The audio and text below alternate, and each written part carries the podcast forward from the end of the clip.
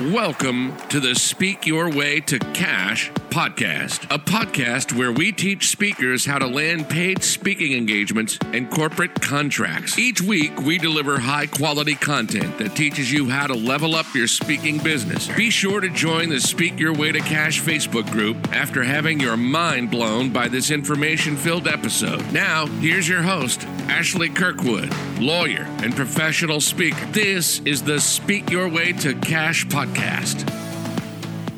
Hello, hello, hello. My name is Ashley Kirkwood. I'm the founder of Speak Your Way to Cash and Mobile General Counsel. People call me for two reasons. They want to make more money in their business through speaking and consulting and landing corporate contracts or and or they are interested in protecting the money they've made with a strong legal strategy that's developed by my team at mobile general counsel so that is those are the two reasons people call me so i like to say let me help you make some money in your business with corporate contracts, and then let the law firm I founded protect that money. Now, most of you all know, if you've been following me for a little bit, you know that I am in the midst of planning our sixth Speak Your Way to Cash live event. It's our sixth one. It's going to be the biggest one yet, the best one yet. I'm so excited about it. Many of you have already purchased your tickets.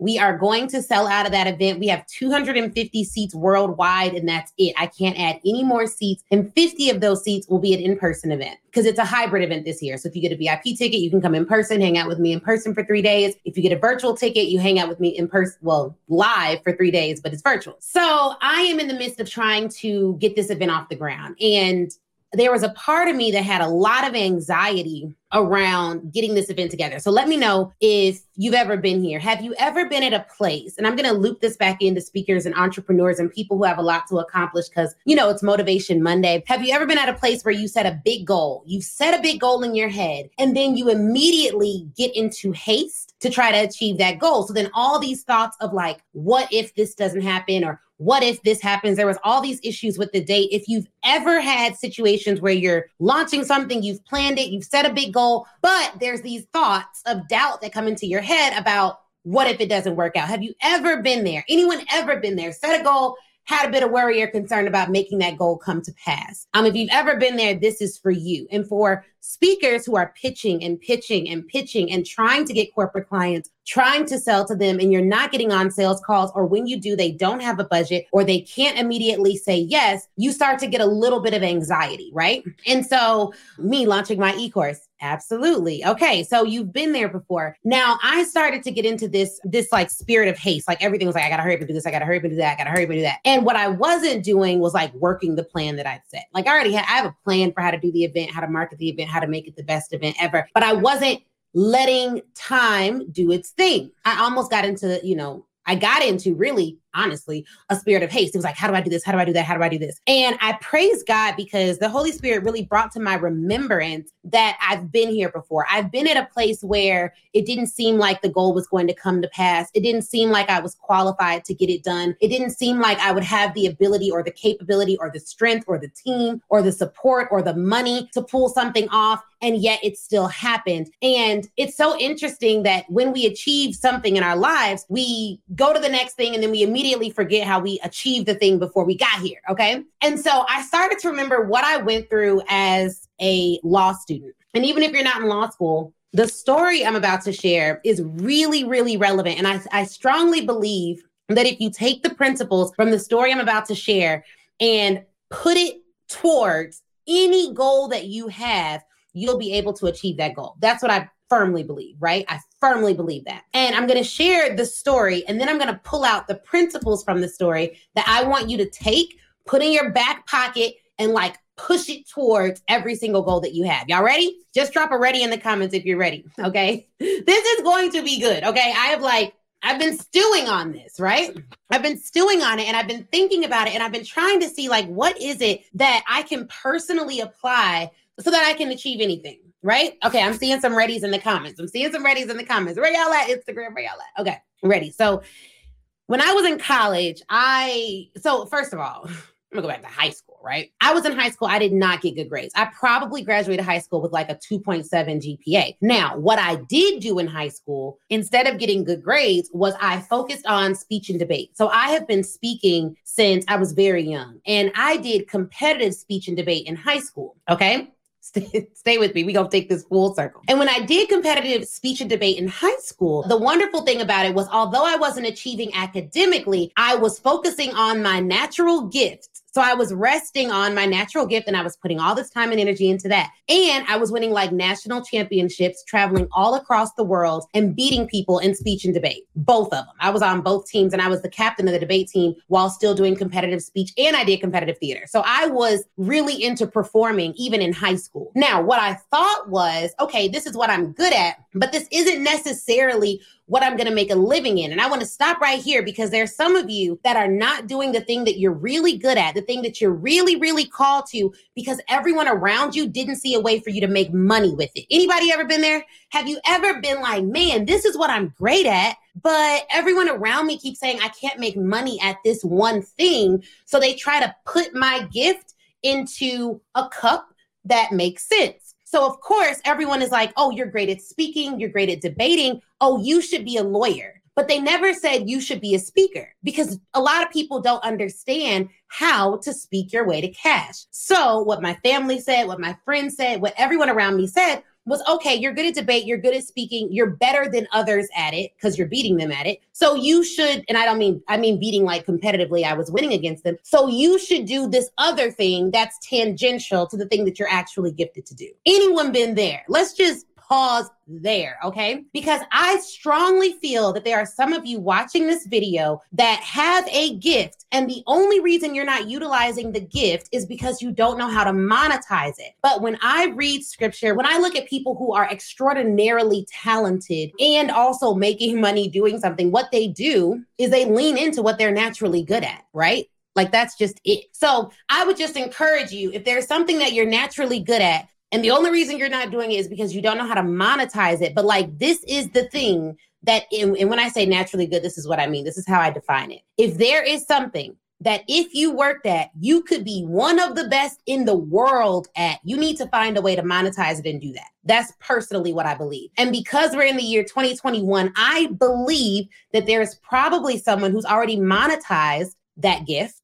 And so you should find them and have them teach you how to do it too. Okay. So that's number one. So I'm in high school, not getting good grades. I'm in speech and debate, doing great at that. People say you should be a lawyer. So that's how, for me, it came out like, okay, you should be a lawyer. Cool. I would have loved to be a speaker or an actress or something theatrical or something in the performing arts. But what made sense to everyone around me who was guiding me was you're a speaker, you're good at speaking, you're good at debate, be a lawyer. Okay, fine. So I went through the path to be a lawyer, but I graduated with a 2.7 GPA here's the next thing. The college that i got into so i went to my i went to see my college counselor. I gotta kind of slow walk this and i'm gonna look up these stats. Average gpa of uiuc college of business. This is so funny to see. Dope.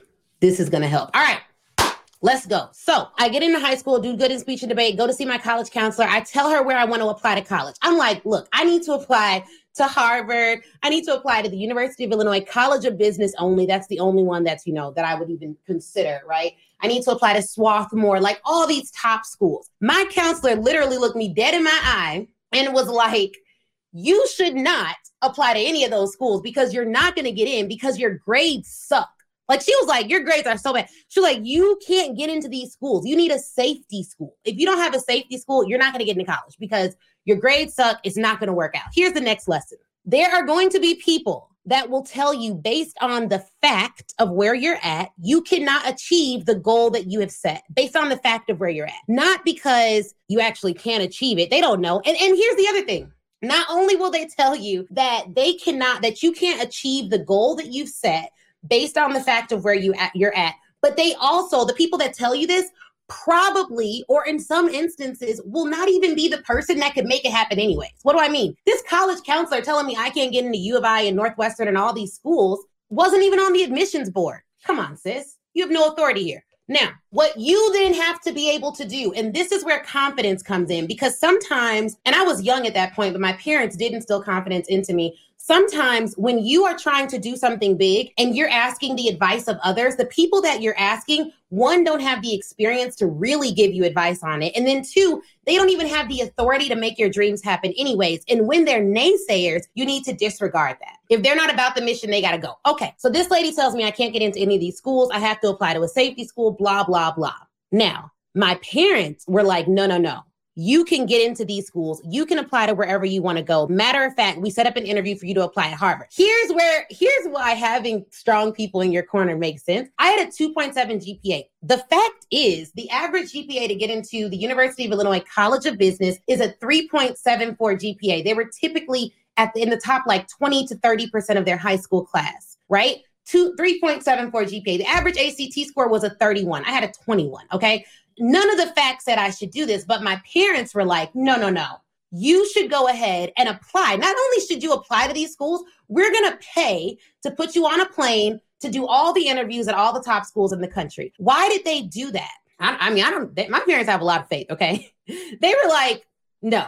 My parents basically explained to me in high school, they were like, there's two two ways to make things happen, okay? You can take the traditional path have all the accolades, have everything line up for you. You can do all the right things at all the right times, and people could always look into you and they could say, Oh, you're great. Or you can utilize the natural gifts that you have and open doors that otherwise would be closed to you. Tell me that you get this. Tell me that you get this. Okay. My parents were like, okay, our daughter doesn't have the grades. However, our daughter is persuasive and she can talk her butt off. All we need to do is get her in front of the people who can actually make things happen and she'll have doors open to her that otherwise would have been closed. But here's the kicker, guys. Here's the kicker. You gotta know what your gift is. I'm telling you, there are so many of us walking around. I personally believe we innately know what our gift is, but so many people have put, and I just saw this like this vision of what happens when you're an adult. Okay, so imagine that like this is your heart, right?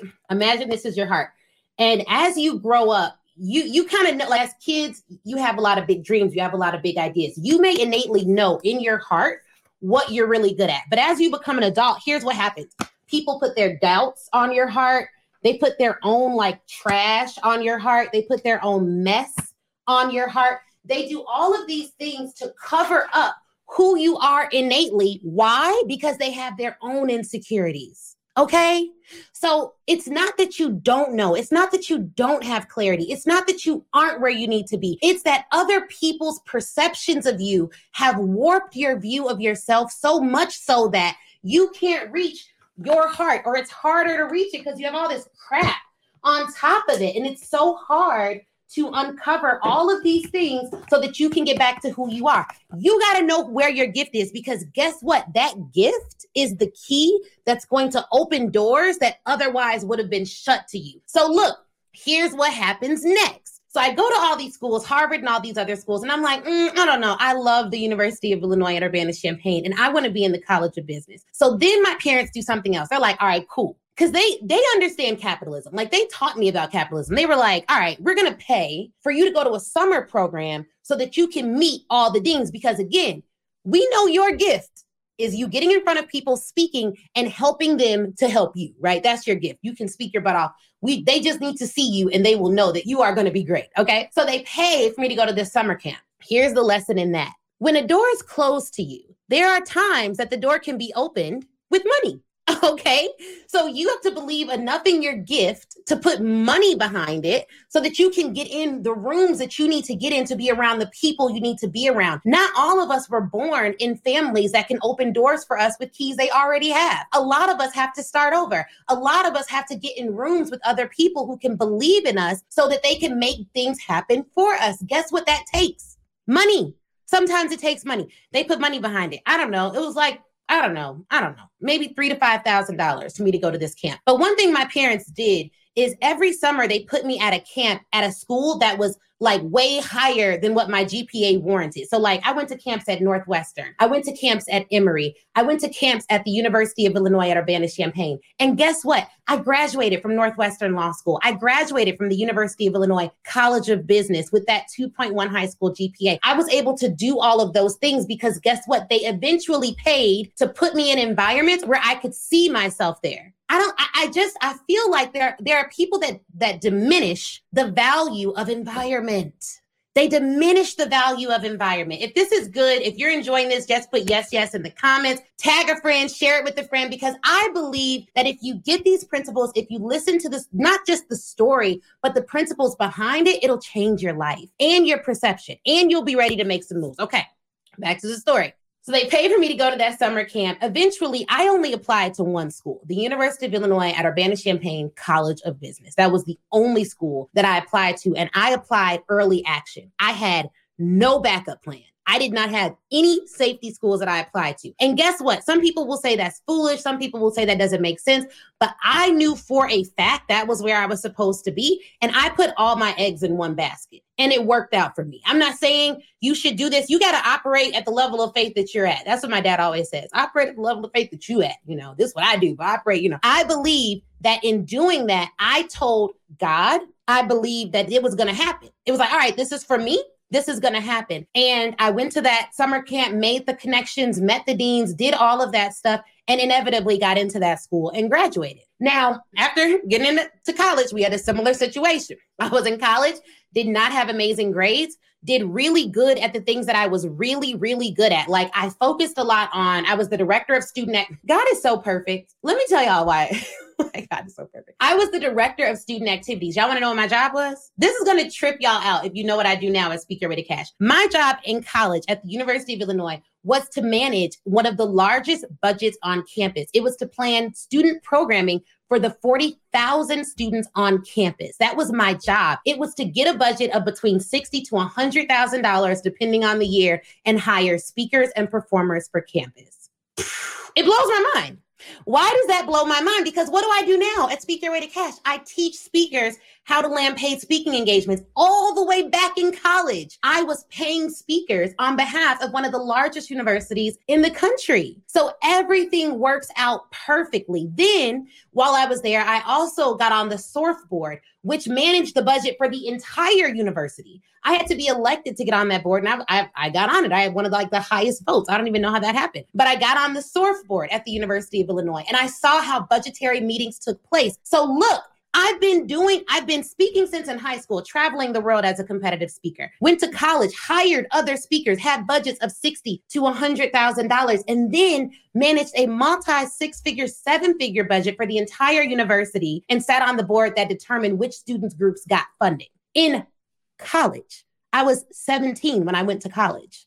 Okay, just think about how, and this is why and had I listened to that raggedy counselor, I mean, I don't know if she's raggedy, but okay, she her advice was raggedy. Had I listened to her when she said I couldn't do it, how different would my path have been? And then guess what else? My husband went to the University of Illinois at Chicago. I did a semester abroad program where I took my final classes at the University of Illinois at Chicago. That's where I met my husband, who does what now? Now he works with Speak Your Way to Cash. And what do we do? We help y'all get paid, right? So it all works out. And this is why you have to focus. Someone said God is the chief recycler.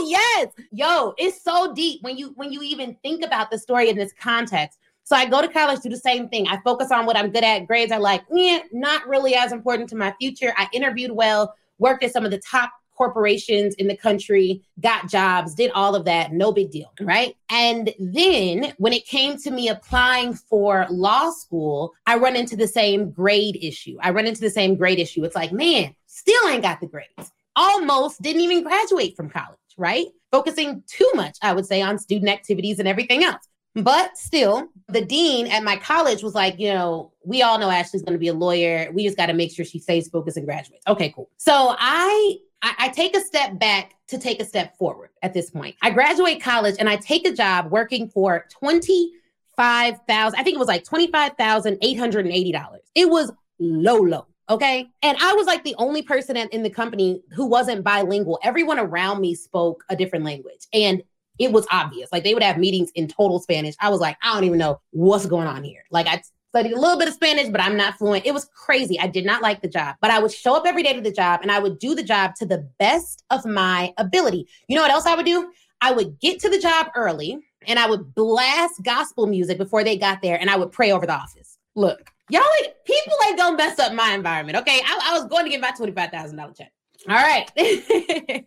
so I I do that, work this job, but it was flexible enough so that I could I could get into law school, but I was so discouraged, y'all. I was so discouraged, y'all. Let me tell you, I was so discouraged because I was working this job for this little bit of money and it was just so much going on. I was working this job for this little bit of money. I was discouraged. I didn't have any money. And this was like after I had worked other jobs for more money. So I felt like I was taking a step back. So my vision was getting blurry. I was around people that didn't support me. I was around people that didn't like me. The man that hired me at the job literally made me do several interviews for that $25,000 salary. I was like, this is bunk. This can't be my life. So, you know what I had to do? I had to change my environment. Here's the thing some of you all are going to have to work in corporate for a little bit. There's nothing wrong with that. And while you're there, you should be getting every single thing you can get. It's not about who likes you. It's about who you can learn from. So for me, working there was amazing because guess what that job taught me?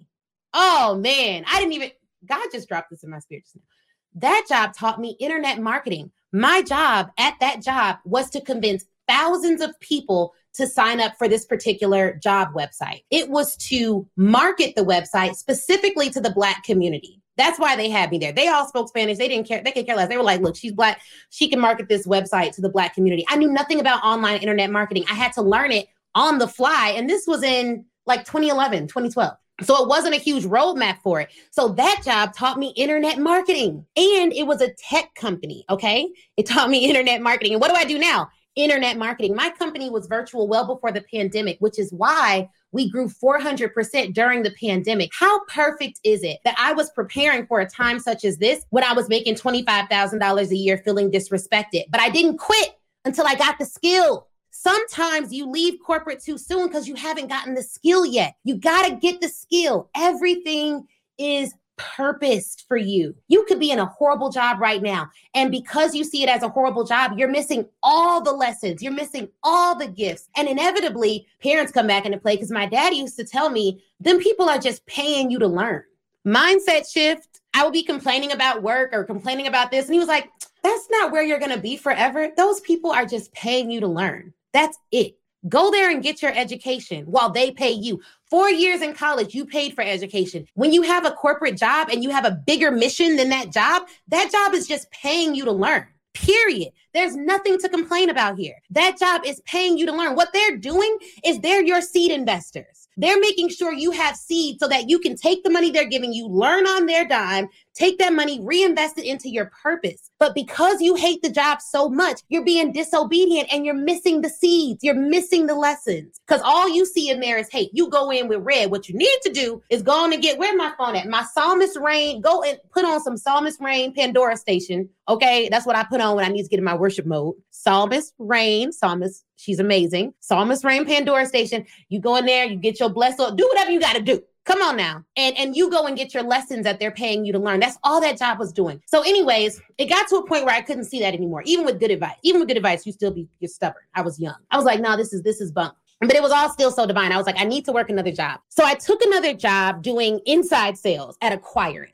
Just walking y'all through this miracle that God has eh, has has has allowed for me to be a part of and the miracle that's going to happen in November. So I get another job doing inside sales at a company called Acquirent. I walk into the job and I interview with the owners of the company. We don't talk about my resume. We don't talk about any of that stuff. What we ended I wore my wedding ring and what we ended up talking about was the fact that I was married and I was young. Now here's another thing. Ooh, the Lord has really laying this out for me. For y'all, but for me too. It's like revelation, but like I'm also gonna so I walk into this interview. I have on my wedding ring. Me and my husband got married at 22 and 23. We were really young when we got married. And we got married after only dating for like six months. I knew him from high school. I knew him from college. I knew him from all these places, but we didn't date long. We dated for six months. And I knew he was the one because he loved God. He loved God he loved me and he the the real the real reason I knew he was the one is because me and my dad were arguing about something and my husband was the one who was like okay you got to get it right with your dad you're in the wrong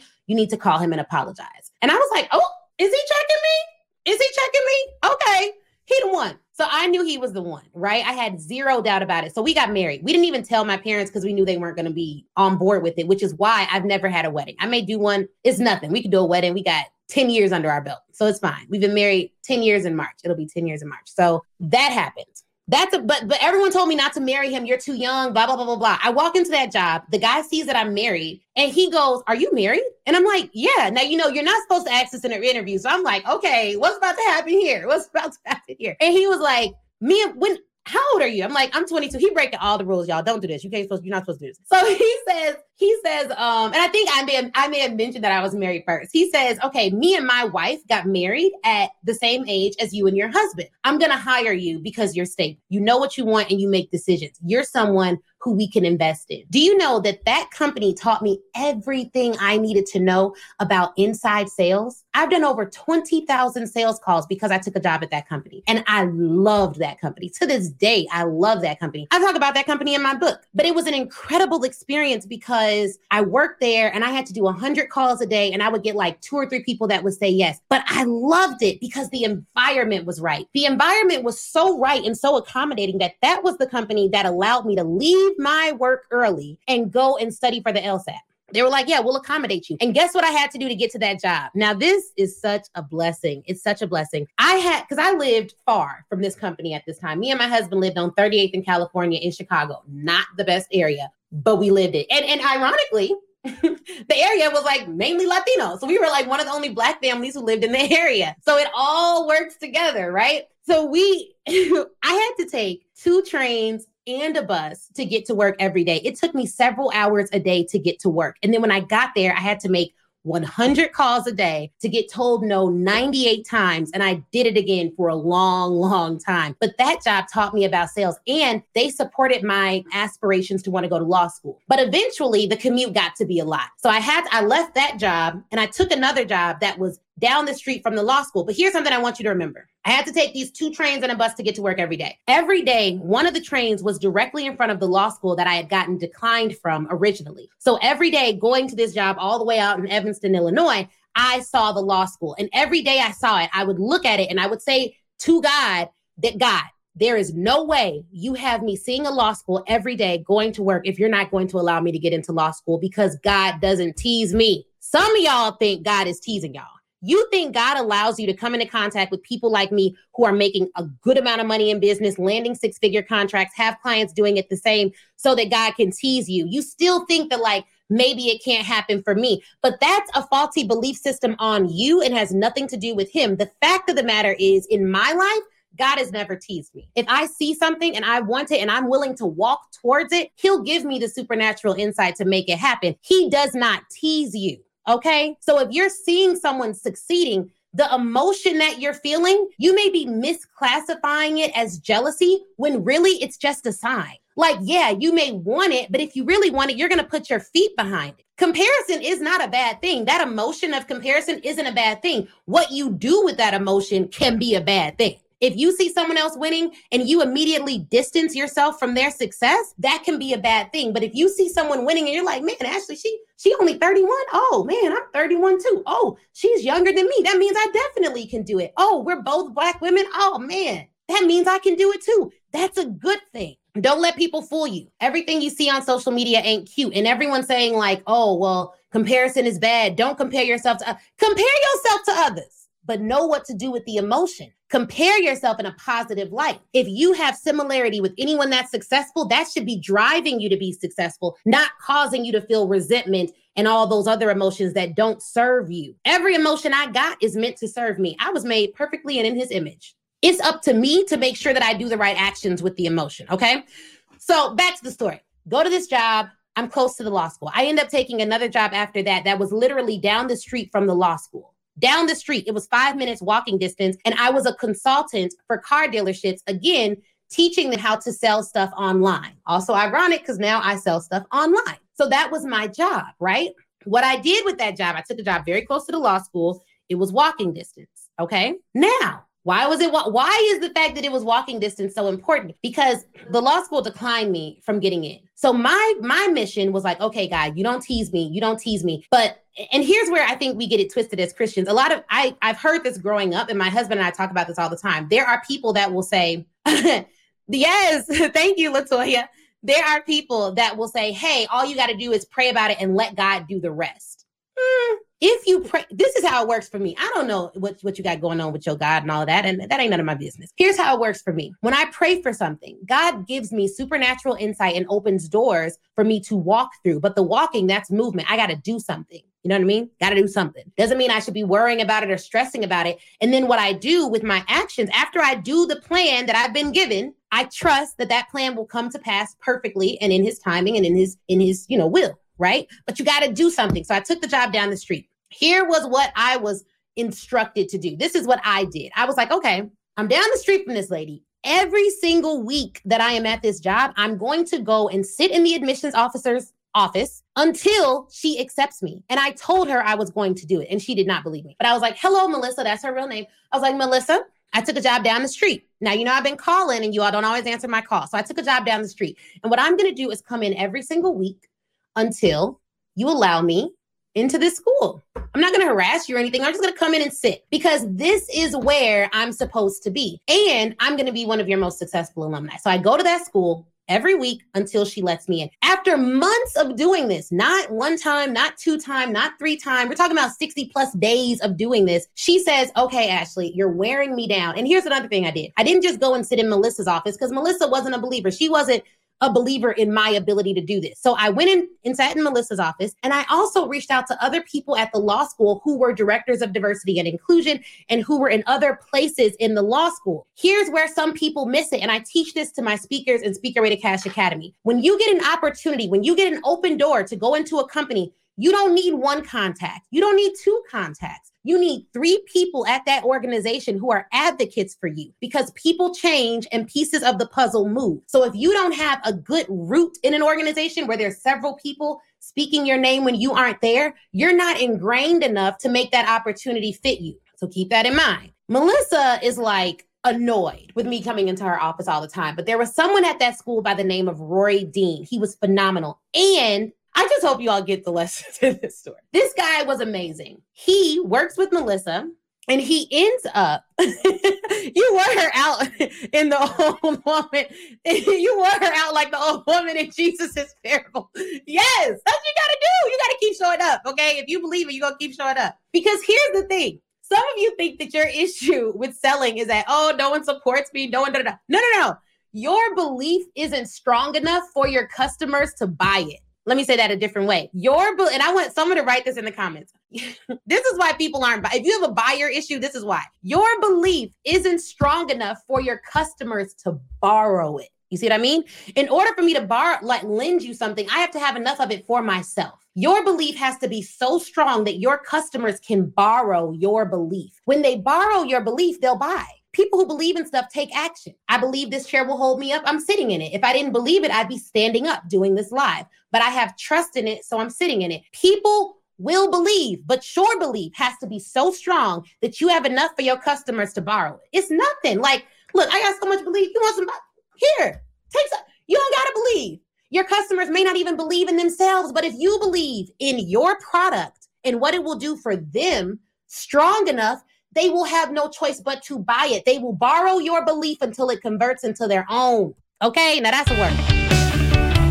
Quick question Will you let me coach you for three days? Look, I know that it will be life changing. I have seen it with my own eyes. So I want you to join me at Speak Your Way to Cash Live 2021, November 4th through the 6th. It's a hybrid event and it's our sixth one, okay? I'm not trying these strategies out on you all. I'll be teaching you what you need to land five and six figure corporate speaking contracts, grow your speaking business, sell to large and medium sized corporations as well as colleges, and get the press that you need to start getting some of those inbound inquiries that everyone wants. We'll cover pitching, we'll cover press, we'll cover assembling your proposal and proposal writing. We'll make sure that we also cover how to deliver a rock solid speech, develop your framework, and guess what, guys? If you've attended in the past, this year is 100% new content same focus. All right. So I want you to join me there. And if you get a VIP ticket, you can meet me live. We will be live and in person in Chicago, Illinois. And so come on in. We have various safety protocols to keep everyone safe, but it's going to be one of the best investments you make in your life. And our reviews tell us that is a 100% truth. All right. So if you want to come, just go to speakyourwaytocash.com slash event. Speakyourwaytocash.com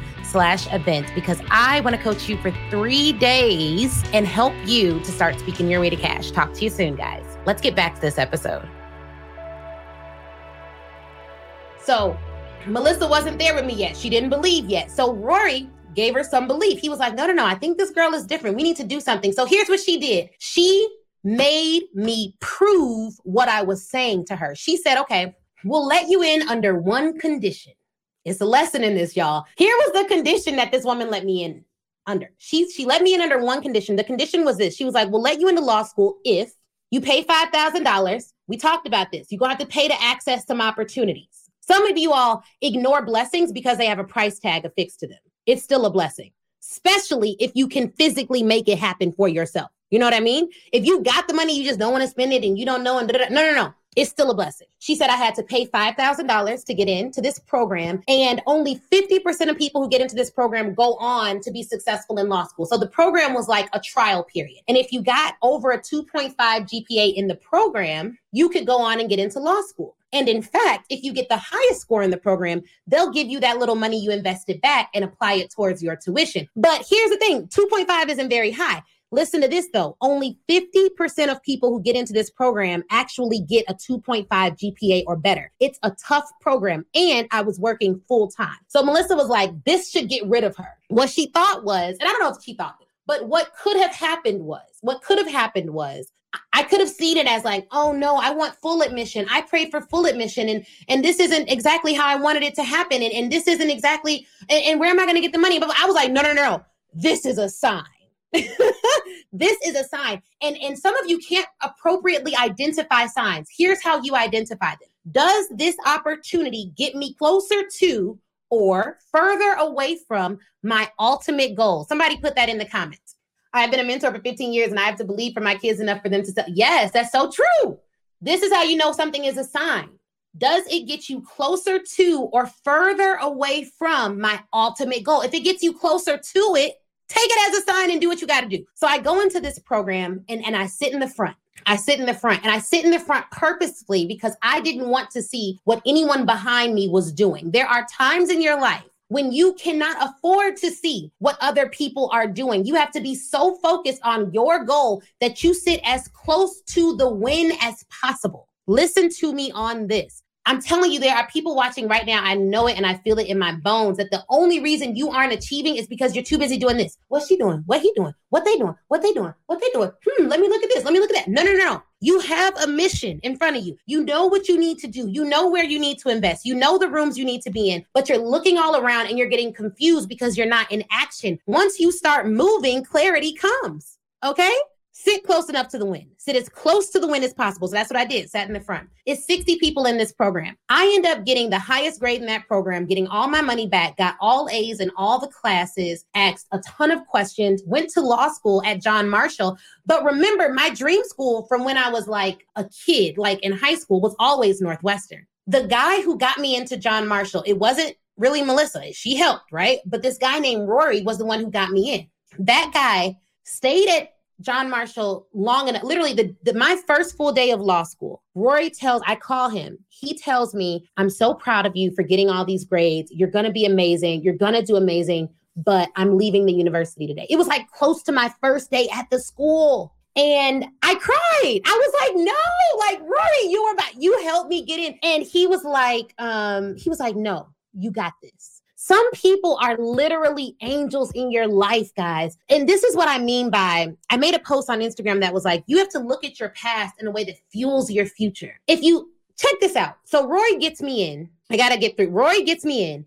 Guess where Rory went to law school? Northwestern Law. Well, that was my ultimate dream school. So then I start to think, okay, God, I'm closer to my dream, but what I really want in my heart before people put all the doubt, oh, you don't have good enough grades to get into Northwestern, you can't get into Northwestern. no, no, no, you're not smart enough. You, you can't. Before they put all that stuff on my heart, my dream school was Northwestern. Well, now Rory's gone. Okay, he's gone. He stayed there long enough for me to get in. Okay. The day I got in, he left, but he was like my guardian angel. I will always respect him. But guess where he went? Northwestern. What did I take that as? A sign. Rory believes in me. He went to Northwestern. So can I. So then I have a new goal. I'm like, all right, I'm here. I'm here. And this is good, but it's not exactly what the vision that I saw. Because when I was in high school, my parents sent me to a summer camp in Northwestern and I fell in love with it. I was like, this is my school. Okay. I get into law school. And this is, here's the message in that for some of you guys listening. There are some of you listening that are like, okay, I got a good job. I got a family. I got kids. I got the stuff I said I wanted, but there's still something missing. You need to go back to the ultimate goal. What do you really want? If you believe that anything could happen, what do you really want? Because that's going to be the thing. That's your guiding light. People talk about, I can't find my purpose. You need to look in your heart. And if you can't find your purpose, it's because there's too much stuff around your heart. You can't feel clearly, you can't see clearly. And there's probably too many people around you that aren't dreamers, that don't have vision. I have a shirt on today. Here comes this dreamer. Shout out to 316. Like, you have to look in your heart. So Rory leaves. I go to John Marshall. I'm like, okay, cool. I'm a transfer to Northwestern. Same thing happens again. People are like, no, you can't transfer to Northwestern from John Marshall. The school is ranked 180 out of 200. It's not a good law school. Northwestern is ranked 10 in the country. They've only taken like one person one time ever from here to transfer. And I was like, oh, whoa, whoa, whoa, whoa, whoa, hold up. They done messed up now. They done messed up now. They didn't told me they took somebody before. Well, here comes comparison. Because I'm like, well, you mean they took somebody else who went from this law school? They was like, yeah, yeah, but it's only one person. I think it was a white guy. And it was, oh, no, no, no, no. Stay focused. You mean to tell me that somebody who walked the same steps that I'm walking, who got into the same school as me, who breathes the same air as me, who had the same professors as me, transferred to Northwestern? That was all I needed. Listen to me on this sometimes there will be people that say, oh, this one girl did it, but like she had X, Y, and Z, and her parents were married, and her husband supported her, and blah, blah, blah, blah. All of that sounds like excuses to me. If there is a human being walking this earth, breathing the same air as you, with the same heart as you, having the same organs as you, doing something, there is no reason why you can't do it too. Do not let people who don't have vision speak into your life. I don't care if it's your mama, I don't care if it's your husband. Our hearts were uniquely created by God Himself. Man don't create heart. So the only person who can tell me what I'm what, like who can tell me like that I shouldn't believe in what's in my heart is God. Period. It don't mean you got to be disrespectful with it, but you can gracefully disengage with people who don't have vision which is why I am very careful about coaches and all. Like, look, I may be a coach, but you're the visionary. Period. And if you feel that you're supposed to go in a different direction, I'm not gonna. I'm. It's not my role to interfere with that. Period. So let me be really clear about what happened. So then I go into John Marshall. They tell me about this one guy who did it one time, whatever. So I got to do the same thing. And this is why this is the path to achieving anything. It's always repetition. I did the same thing. Went to John Marshall. I didn't talk to anyone who was negative. People would come up to me saying, Law school is so hard. My friend did it. She barely filled out. It took her five times to pass the bar. I'm not listening to you. God bless your friend. That ain't my life. That ain't my story. They were like, How do you like law school? Every time someone asked me, I said I loved it. They were like, Oh, well, I never met anyone who loves law school. That's so weird. Lawyers are so unhappy. It's mm-hmm. not my lot. That's not for me. I'm not supposed to be unhappy. I love it. Here's the other thing the secret to doing really well at something, to going above and beyond at something, is that you love it, is that you like it so much that you love it. Okay. Like if you want to be exceptional, you need to have a love for it. The reason people love coming to my events, the reason you like listening to these live streams is because I love this stuff. Like I wake up thinking about this stuff. I'm excited by this. If you don't love what you're doing, you're not doing what's in your heart. And if you're not doing what's in your heart, all that money you want to make, it's going to be either hard to make or it's not coming because you don't love it enough to put in the work you have to put in to be excellent at it.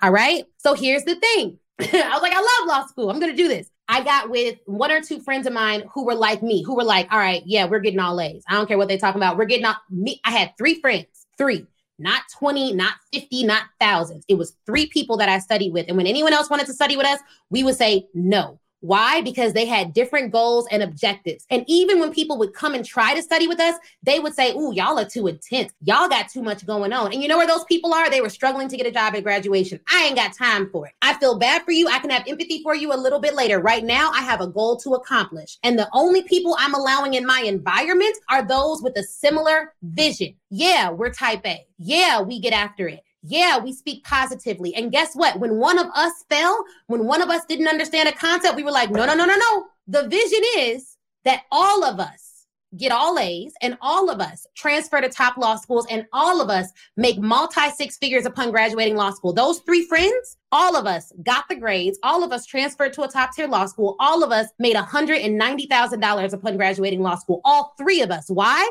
Because our vision was aligned. Period. You can have friends in business, but you can't have a lot of them, and you may not be able to have all of them. Yeah, it may be lonely, but get you one or two. Get you one or two people that are like, no, no, no, sis. I love that you got 50,000 on that last contract, but what did we say our vision was? 100. So all this is, is a path on the road to that ultimate goal. I love that you made six figures in business, sis, but you said you wanted to make seven so you could hire X, Y, and Z, and so that you could impact A, B, and C. Your friends can encourage you without allowing you to get complacent in your victories along the way. The reason a lot of people struggle with staying consistent with saying with staying consistent with getting things done with going after their dreams is because they get two or three friends around them and they allow people saying they're doing a good job to make them complacent. Well here's the truth.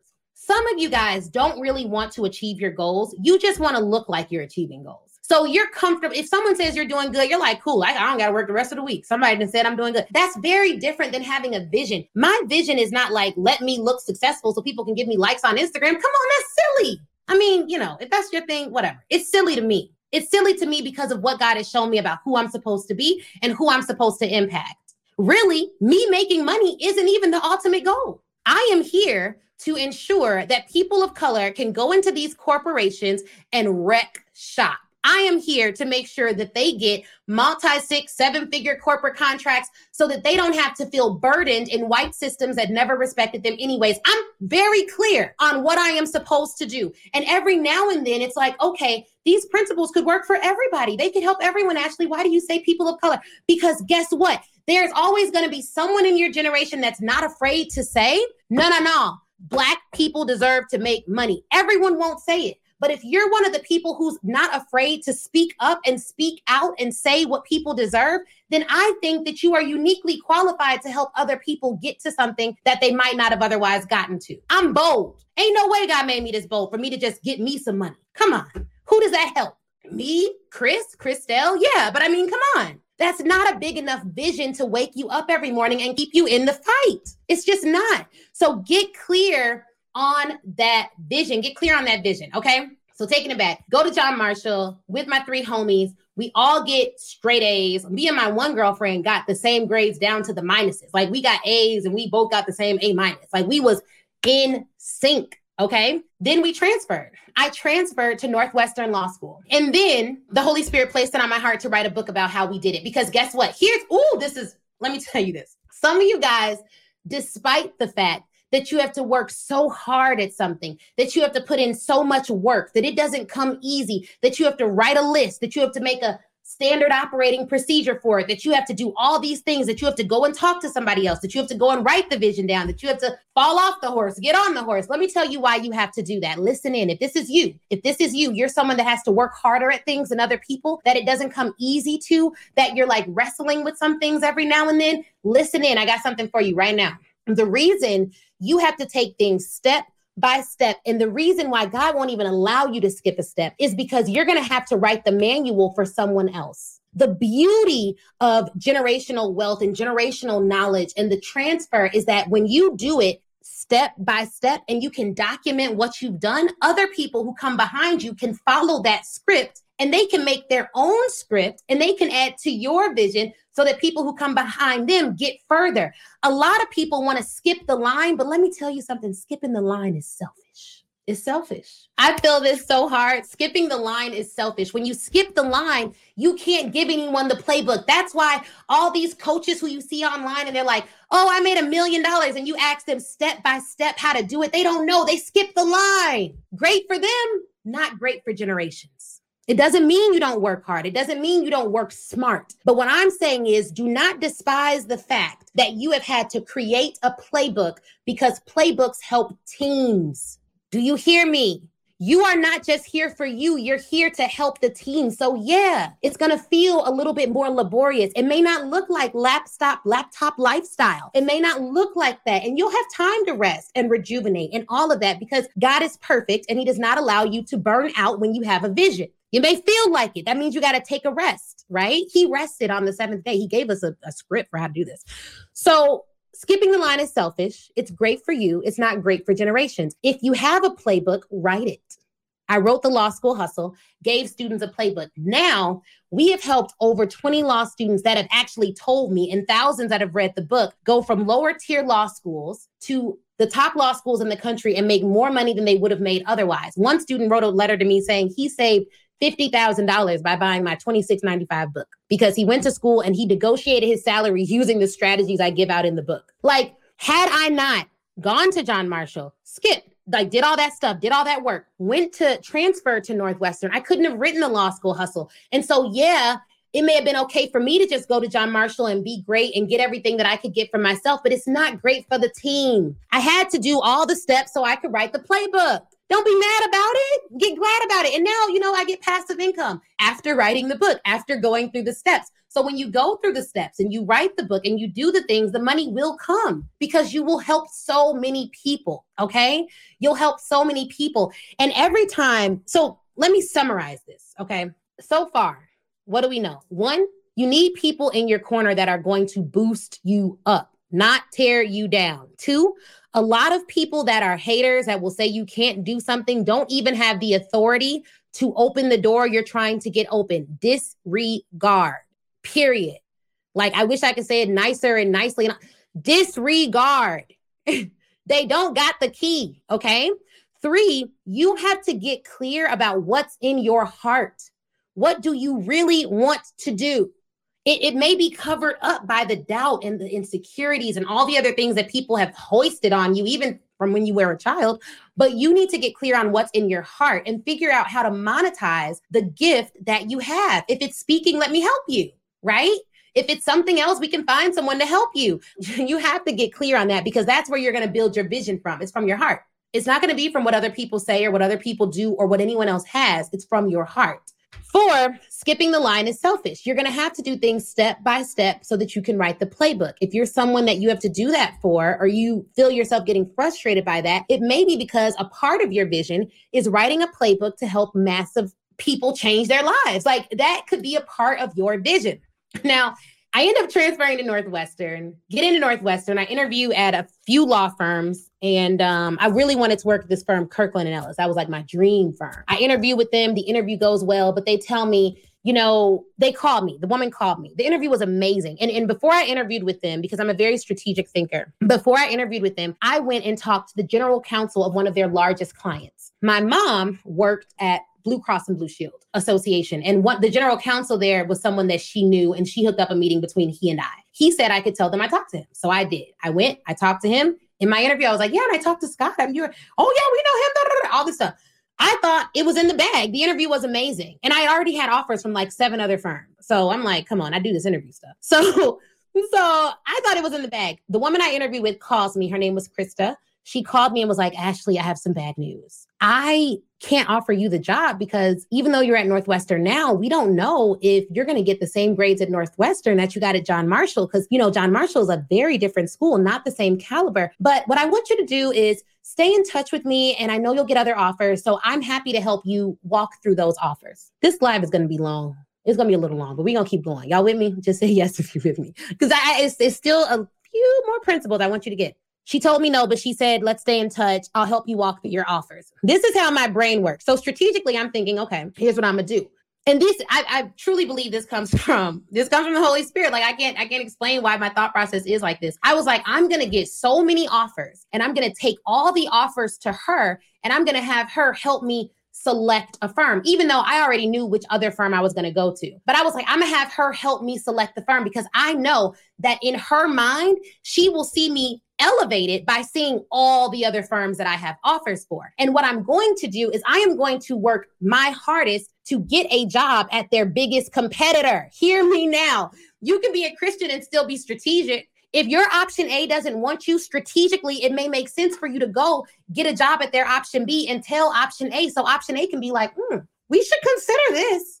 So what did I do? Interviewed at all the other firms, put my best foot forward. I reached out to every alum of Northwestern and I spoke with them at the firm that I wanted to get at. I had offers at like seven or eight other top law firms. And I got a job at Sidley and Austin. It was the firm that Michelle and Barack Obama met at. One of Kirkland's biggest competitors. Now, competitor doesn't mean like they don't like them. It just means they're in their peer firms, right? So I take all these offers back to my girl Krista. I was like, all right. I was like, I don't know what to do. You know, I got I got offers at these other seven firms and, and maybe a ninth firm. Well, what should I do? What should I do? She was like, these are some of the best firms in the city. This is amazing. Where I think you should go to, to this firm. I think you should go work at Sidley. I think that makes sense. I was like, you know what?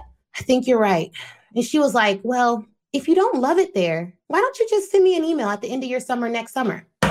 Send you a what?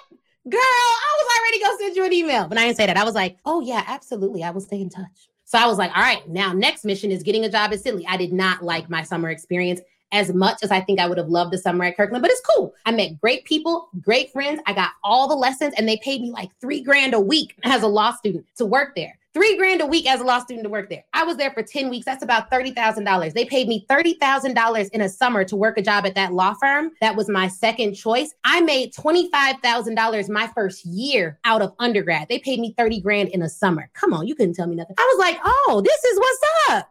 I like this strategy thing. All right, stay with me. At the end of that summer, I called her back. And not only did I call her back, but I called a Northwestern professor because here's the thing there's strategy and everything. I took a class with a Northwestern professor that used to be a very high ranking partner at Kirkland. A lot of people did not necessarily love this guy. I liked him. I liked him because of the lessons. He did some stuff I didn't agree with, but it didn't matter to me. I got the lessons.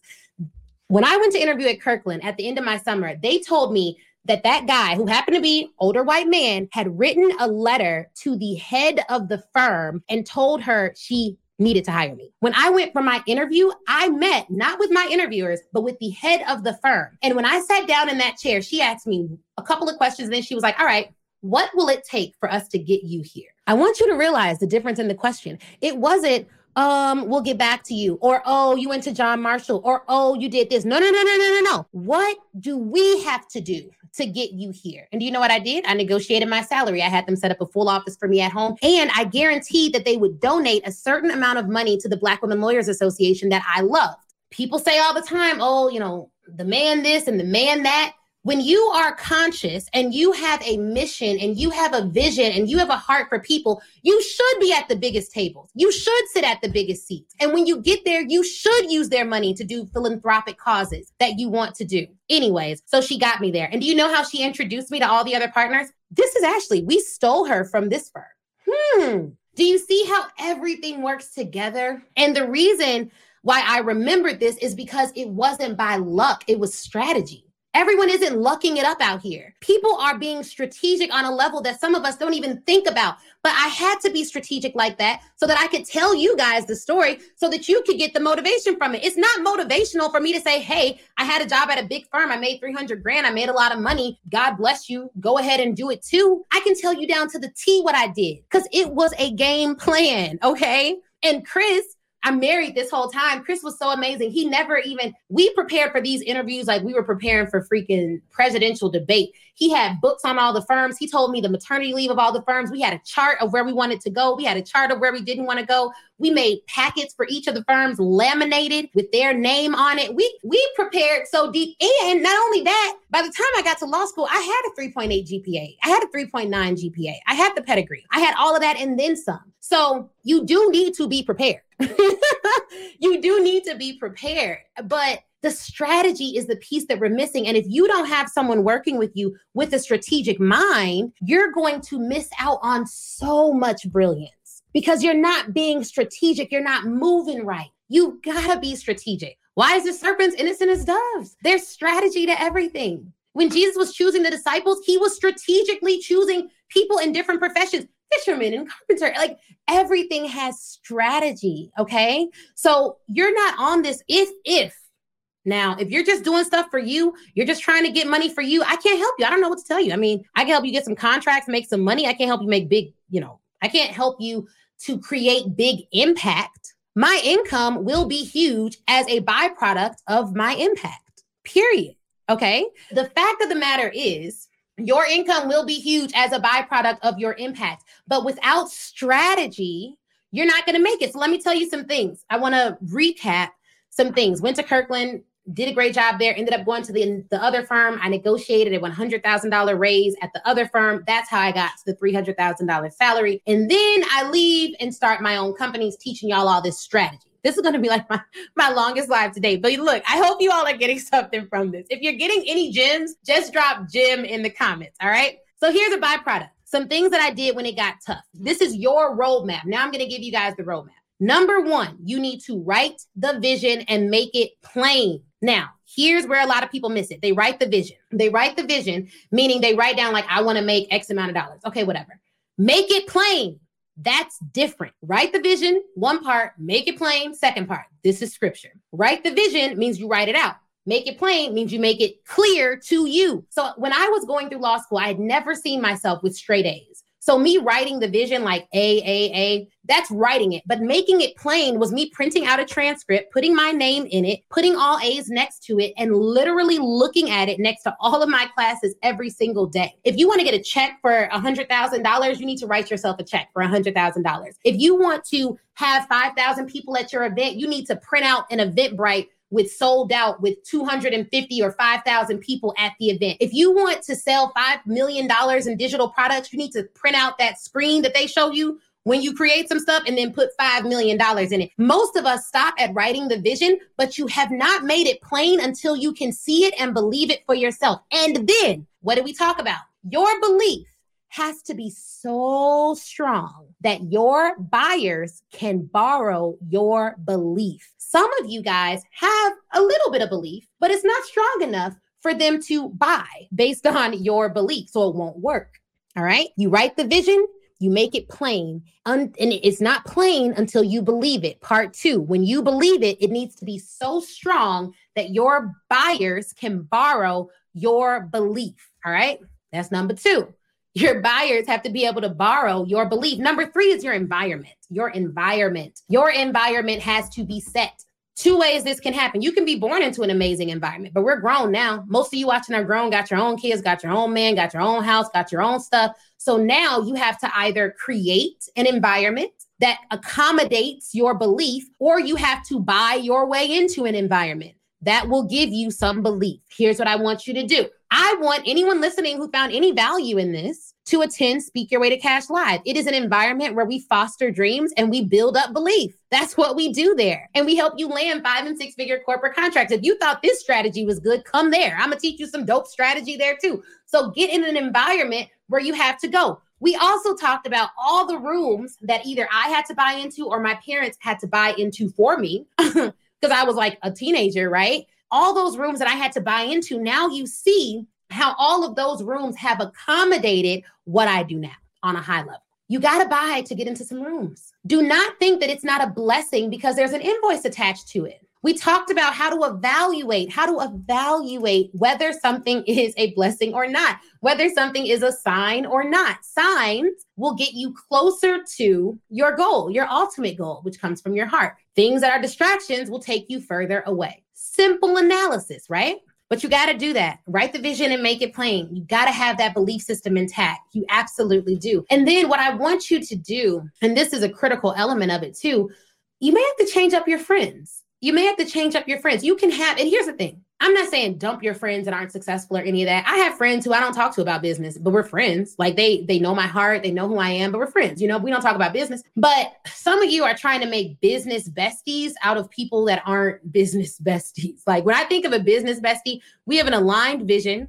We have a similar work ethic and we do not speak doubt into our lives or the lives of those around us. And if by chance we happen to fall, that other person is and like they're like a sharpening block. They're like, nah, uh-uh, that sound like doubt. Ooh, I'm sorry. Was that doubt coming through? Oh, I'm sorry. Are we making excuses now? That's a business bestie. It's not someone who you look cute with on vacation. A business bestie to me is someone who can be like, Ashley, it sounds like you're speaking from a place of hurt versus a place of being healed. I don't think you should do that. Why don't you try that again tomorrow? It's are you okay? Are you doing good? Are you happy? Eh, like those are business besties. They keep you in alignment. So you may have to change who you're calling your business bestie. Get you somebody who you can rock with. A lot of lifelong friendships were formed at Speak Your Way to Cash Live for that reason. People don't really have environments like that where people have similar goals when they've been poured into similarly. The other thing is it's very difficult for you to be very close with someone who is not getting the same information as you. You're either going to have to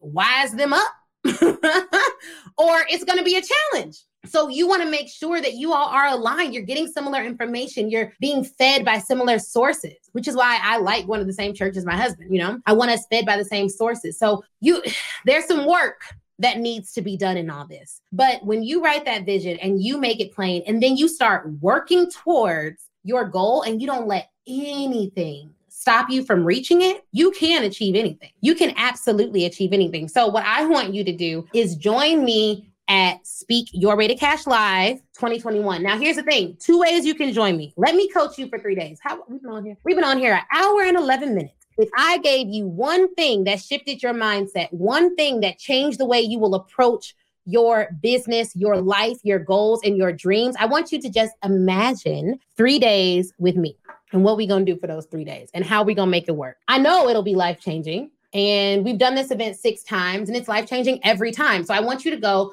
to speakyourwaytocash.com slash event. Speakyourwaytocash.com slash event and get an early bird ticket. And the reason I want you to get an early bird ticket, and you can get a VIP ticket, early bird ticket doesn't really matter. If you get a VIP ticket, you can you can come in person. It's three days in person. You get continental breakfast each day. There's a private session we're doing for all the in person VIPs at night, and it's like no cameras, no phones. It's called Ashley Unplugged. Like, we're going to have conversations that I can't have publicly. Yes. Hey, Latoya, I can't wait to welcome you. I bought my virtual ticket over the weekend. I'm excited. It's about to be life changing, girl. Like, that's what we're going to do on the VIP side. But everyone who gets the early bird ticket, Latoya, you got this. Some of the other people who already got their tickets, you all will get this. We're going to have a pre event prospecting party where I will literally show you how I find people people pitch, and I'm going to do a whole pitch campaign live for a virt- um, for a, a speaking contract. And I am literally going to show you the tech that I use, how I write the emails, explain why I write the emails the way that I do. All of that will be in there, and we're going to deal with some mindset stuff too. But it's it's it's just reach out to any of the hundreds of people who've come to my events. I don't play, okay? I do not play. It's gonna be off the chain. Best money ever spent. Best event you've been to. It, it's just gonna be incredible. So get your ticket there because that's the environment you want you're going to want to be in. We have a dreamers den a language lab. We're going to unearth some of those belief systems that have been holding you back some of those limiting beliefs and then we're going to talk strategy nuts and bolts. How do you do this stuff? What do you need to implement? It will be life changing and off the chain. So i'm just excited. I want to welcome you there. I cannot wait for you to be there. Share this video with anyone who needs encouragement. Hopefully my story was encouraging to you, do me a favor, drop your biggest takeaway from this live in the comments. Um, because I want to see what you all take away with. And then also drop your biggest takeaway and what you're going to do today to start making your dreams come true. It sounds, it sounds good, like, oh, make your dreams come true. No, no, no you can make your dreams come true. And no, you do not have to already be a speaker. You can be starting from scratch. Totally fine. We have people who've done that. Started from scratch, came to the event, landed their first paid engagement, built their business using the workbook that you get and the welcome box that you get. So, yeah, you could be starting from scratch. It's no requirement that you're already a speaker. And literally, the exercise that I talked about, writing the vision, making it plain, I had a student in the academy do that exercise. She wrote a check for a $100,000 like four or five weeks ago and posted in the group a couple weeks ago. She landed a $111,000 contract. And I tagged her in the post where she wrote the check to herself. And she was like, Thank you so much for bringing this to my remembrance. I'm telling you, like the strategies that we teach, the level at which we deal with mindset is stuff that if you get it, when you get it, will change your life. So go click secure your seat on the uh on the website there. You'll put in your information and then after you do that, you'll be able to go ahead and just like oh, you got putting on number. After you go ahead and do that, you'll be able to go ahead and just get your ticket. Okay. So it's gonna be good, really good. really good.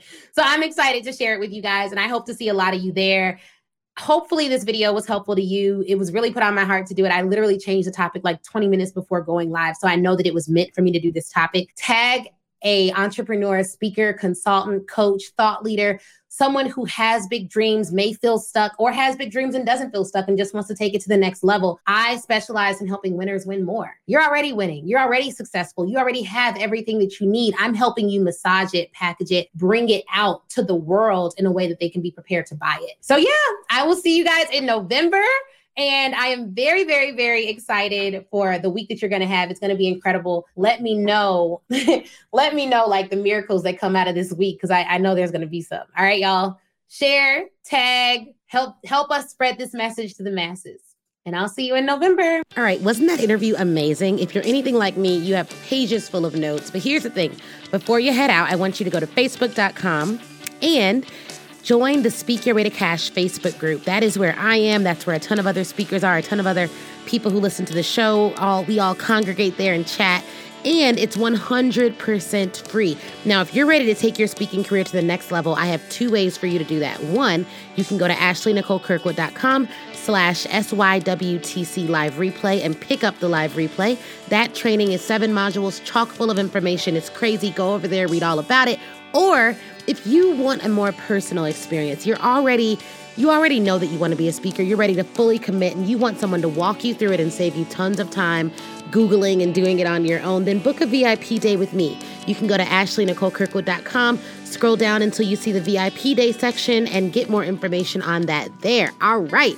Thank you guys again for watching. Please do not forget to leave us a review. That is how we keep this train rolling and get some of the best speakers in the world to get on this show. So please, please, please leave a review. Shoot me a message on Facebook or Instagram, and Facebook in the Speak Your Way to Cash group, Instagram at, at the Ashley Nicole Show, and I'd be more than happy to chat with you and say hi. All right, y'all have an awesome, awesome day.